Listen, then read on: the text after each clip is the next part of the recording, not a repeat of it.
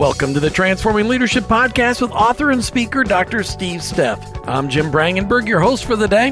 For more information about Dr. Steff and how the Transforming Leadership team builds effectiveness in leaders, please look online at tleadership.com. That's tleadership.com. Now let's join Dr. Steff in the studio. Hi, I'm Jim Brangenberg, and I'm joined by Dr. Steve Steff, the founder of Transforming Leadership. Before we begin, Steve, I think it'd be great to remind everybody we're going through what we refer to as the Transforming Leadership Proverbs, a series of proverbs that you and your team have put together, sayings, truisms, as you have walked alongside leaders and coached them. These are things that have come up, that bubbled up to the top many, many times. Today's proverb is going to be an interesting one, Steve. Here's the proverb of the day Understanding by the listener is always the responsibility of the speaker. Now, now, I got to tell you, I had speech class in college. I've done a lot of speeches. Nobody's ever told me that. What do you mean? We work with, as you know, primarily senior leaders in the workplace. And I, I, can't tell you, Jim, how many times I've worked with senior leaders that are frustrated in dealing with their teams, whether they be executive teams or whether they be functional teams, whatever they might be, um, frustrated with their their direct reports because they keep telling them something and and the direct report's not following through, or they have to tell them the same thing over and over and over again. And the fact is, they are telling them they are delivering uh, data, they're delivering information, but generally they are not taking the time to ensure that the message is received. There's a difference in telling someone something and making sure the message is received. So the understanding is always the responsibility of the speaker. Just because I tell you doesn't mean that you've understood or doesn't mean uh, I, will go a step further you may have understood what I said, but you didn't necessarily understand what I meant. You know, that could be two different things as well. But I've told them over and over and over again take out the garbage, son. I'm just asking to take that garbage out. Would you just take the garbage out?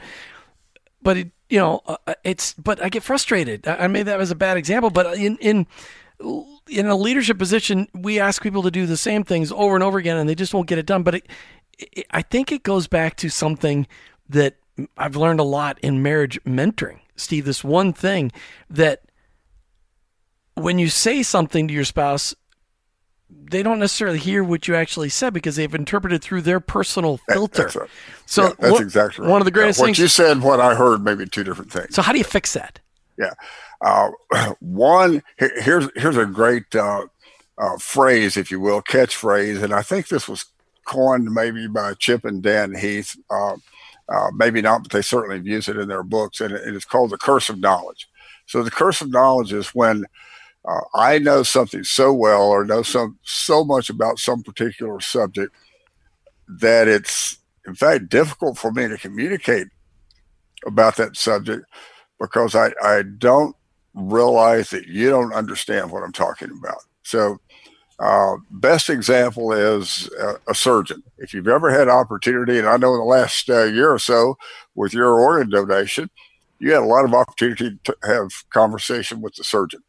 It's real easy for the surgeon to just start explaining something in great detail, and you're sitting there nodding your head, and yeah, yeah, I'm with you, I'm with you. You don't have a clue what they're talking about because the context, his understanding is that well, everybody knows this. You know, so when he uses his surgeon words, if you will, or our engineer words, or our department words, I'm believing that you're understanding what I'm looking for, what I'm talking about. And you may be nodding your head and smiling, but that doesn't necessarily mean that you thoroughly understood or that you understood the outcome that I was looking for. What is one great question that you as a leader can ask of the person that you are talking to yeah. to make sure that they have heard what you actually meant to say.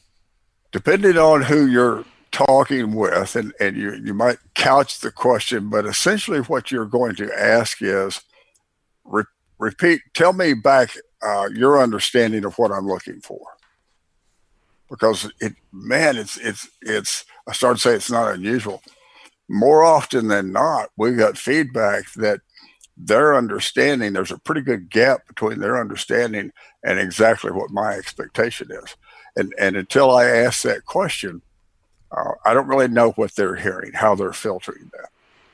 How often do you think that kind of disconnect happens in the average corporate environment in America? All day, every day. It's, it's just all day, every day. It's no wonder people um, aren't frustrated that are frustrated all the time at work. Oh yeah, I, have got a client that I'm working with right now, and it's as though his boss, who is the the CEO, has told me it's as though a light has come on with this guy because it, it just has never occurred to him. So I asked him in a coaching session a few months back. I said, "You have children?" He said, "Yes." You have a daughter that's four years old. Yes. I said, "Do you ever talk with that daughter and tell her something that you find out later that she just didn't understand?" Yes. Did you know at the time that she didn't understand it? No, I didn't. Um, and then I had to be careful how I couch this because I was talking about the guy's daughter.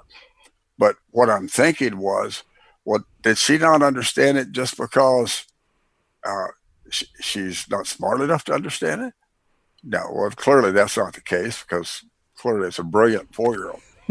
Or did she not understand it because perhaps she didn't have the experience to understand what he was talking about?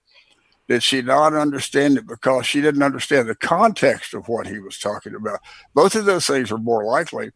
So, if it is important to you, Jim, for your four year old to understand this, then you are going to uh, simplify the explanation to make sure that you're putting it in terms and in context that they can understand. And I would say that that's incumbent on us in the workplace. We're certainly not talking to four year olds.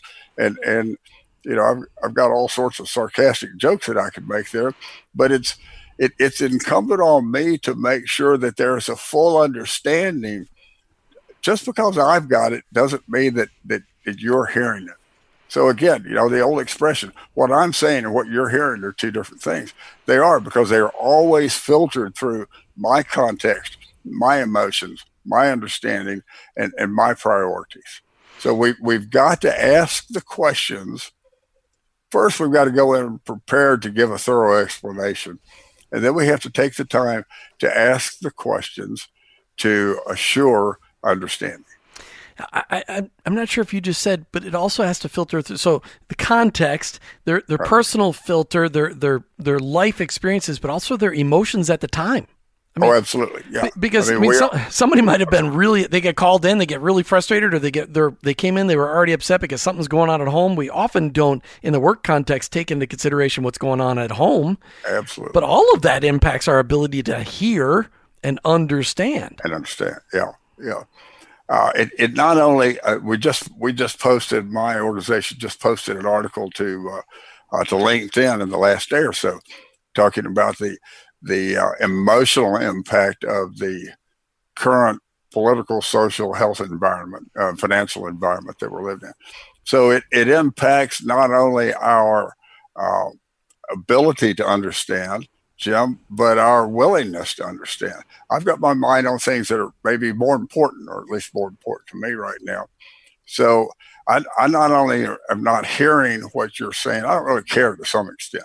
Now that's you know that that may sound harsh, but it, it, it's got to move up on my priority list somehow, and it's your responsibility to help me move it up. The fact that you dictate it, um, I understand that from an authority standpoint, but if we're talking about getting it done, if we're talking about effectiveness, we can put authority out the window and, and just talk about effectiveness. I have to communicate in the way that's most effective. Let, let's imagine this. Uh, this. This is an extreme, but I think it's a valid example. I, have got another client that uh, is not uh, U.S. born. He's he's from the Middle East, and I've got to assume that when he's at home in the Middle East, that he's exceptionally fluent. I know for a fact that he's exceptionally well ed- educated. He has decades of experience in his industry. And I have to believe that when he is back there, that his communication is just as smooth and fluid as it could possibly be. I confess that in our coaching sessions, I struggle because I have to ask him to repeat things. I have to ask him to to explain things that that are really probably pretty simple concepts, but I just didn't understand because of the language barrier. Sure. It what what what we are trying to get across with that phrase is that there are language barriers for those of us that are English as our first language as well.